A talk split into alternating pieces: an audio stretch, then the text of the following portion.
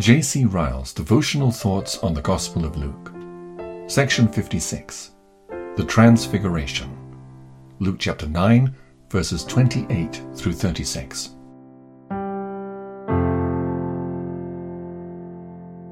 And it came to pass, about an eight days after these sayings, he took Peter and John and James and went up into a mountain to pray.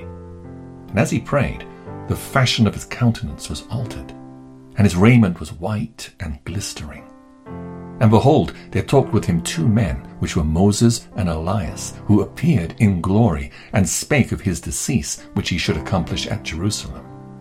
But Peter and they that were with him were heavy with sleep.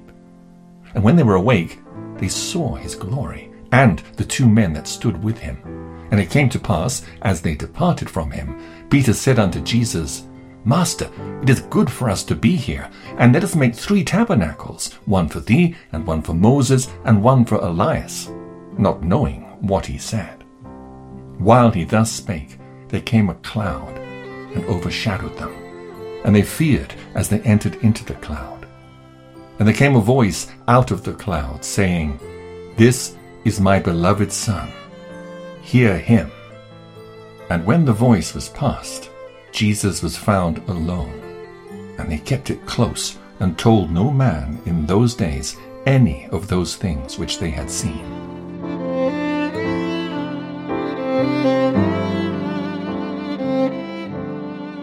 The event described in these verses, commonly called the Transfiguration, is one of the most remarkable events in the history of our Lord's earthly ministry. It is one of those passages which we should always read with particular thankfulness.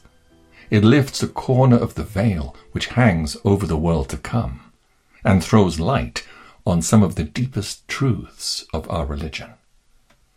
In the first place, this passage shows us something of the glory which Christ will have at his second coming we read that as he was praying, the appearance of his face was altered, and his clothing became dazzling white, and that the disciples who were with him saw his glory. We need not doubt that this marvelous vision was meant to encourage and strengthen our Lord's disciples.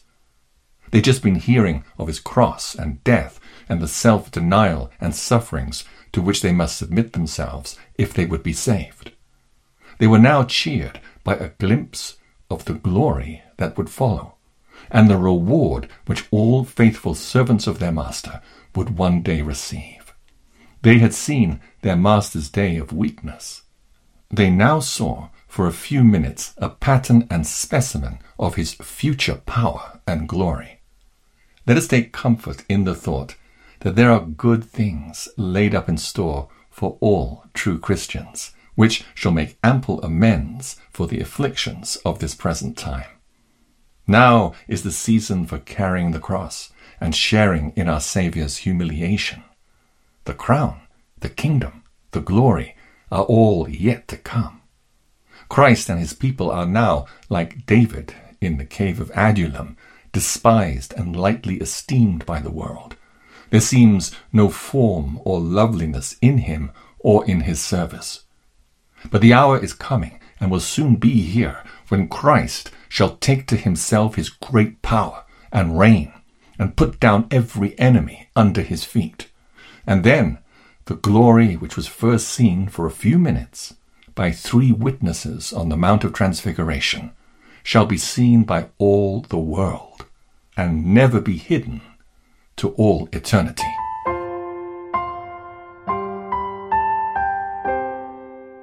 In the second place, this passage shows us the safety of all true believers who've been removed from this world. We're told that when our Lord appeared in glory, Moses and Elijah were seen with him, standing and speaking with him.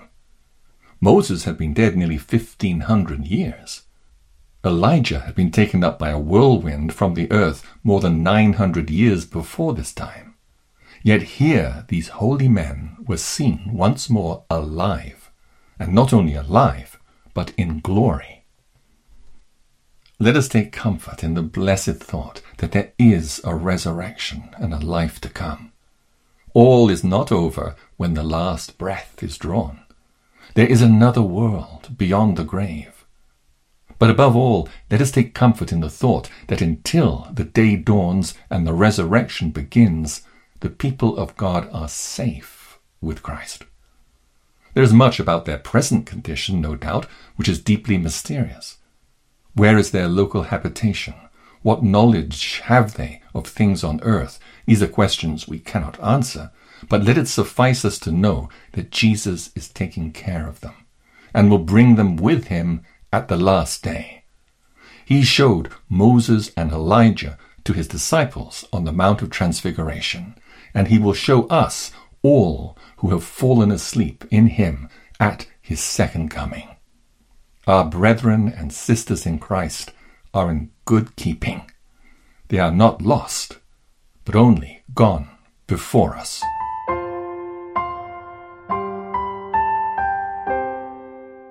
In the third place, this passage shows us that the Old Testament saints in glory take a deep interest in Christ's atoning death.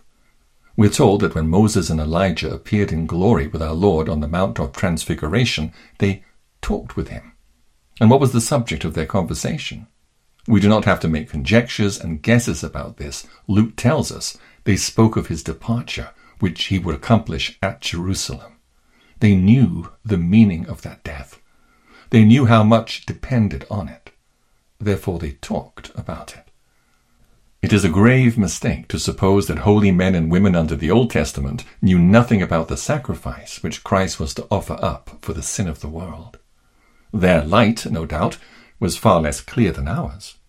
They saw things afar off and indistinctly, which we see, as it were, close at hand. But there's not the slightest proof that any Old Testament saint ever looked to any other atonement for sin but that which God promised to make by sending the Messiah. From Abel downwards, the whole company of old believers appear to have been ever resting on a promised sacrifice and a blood of almighty efficacy yet to be revealed. From the beginning of the world, there's never been but one foundation of hope and peace for sinners the death of an almighty mediator between God and man. That foundation is the center truth of all revealed religion.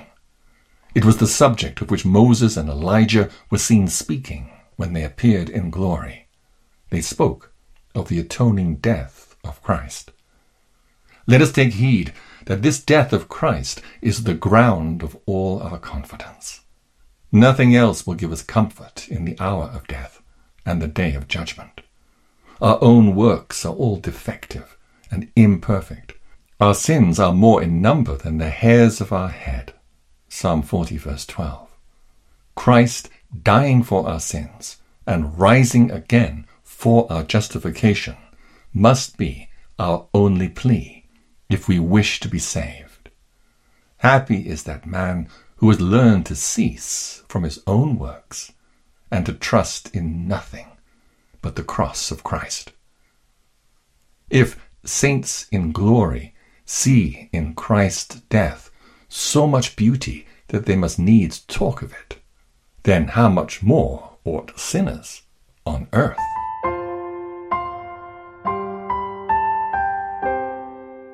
In the last place, the passage shows us the immense distance between Christ and all other teachers whom God has given to man. We're told that when Peter, not knowing what he said, proposed to make three tabernacles on the mount, one for Jesus, one for Moses, and one for Elijah, as if all three deserved equal honor, this proposal was at once rebuked in a remarkable way. A voice came out of the cloud, saying, This is my beloved Son. Hear him. The voice was the voice of God the Father, conveying both reproof and instruction. That voice proclaimed to Peter's ear that however great Moses and Elijah might be, one stood before him far greater than they. They were but servants. He was the king's son. They were but stars. He was the sun. They were but witnesses. He was the truth. Forever let that solemn word of the Father ring in our ears and give the key note to our religion. Let us honor ministers for their master's sake. Let us follow them only as long as they follow Christ. But let it be our principal aim to hear Christ's voice and follow him wherever he goes. Let some talk, if they will, of the voice of the church. Let others be content to say, I hear this preacher or that clergyman. Let us never be satisfied unless the Spirit witnesses within us that we hear Christ Himself and are His disciples.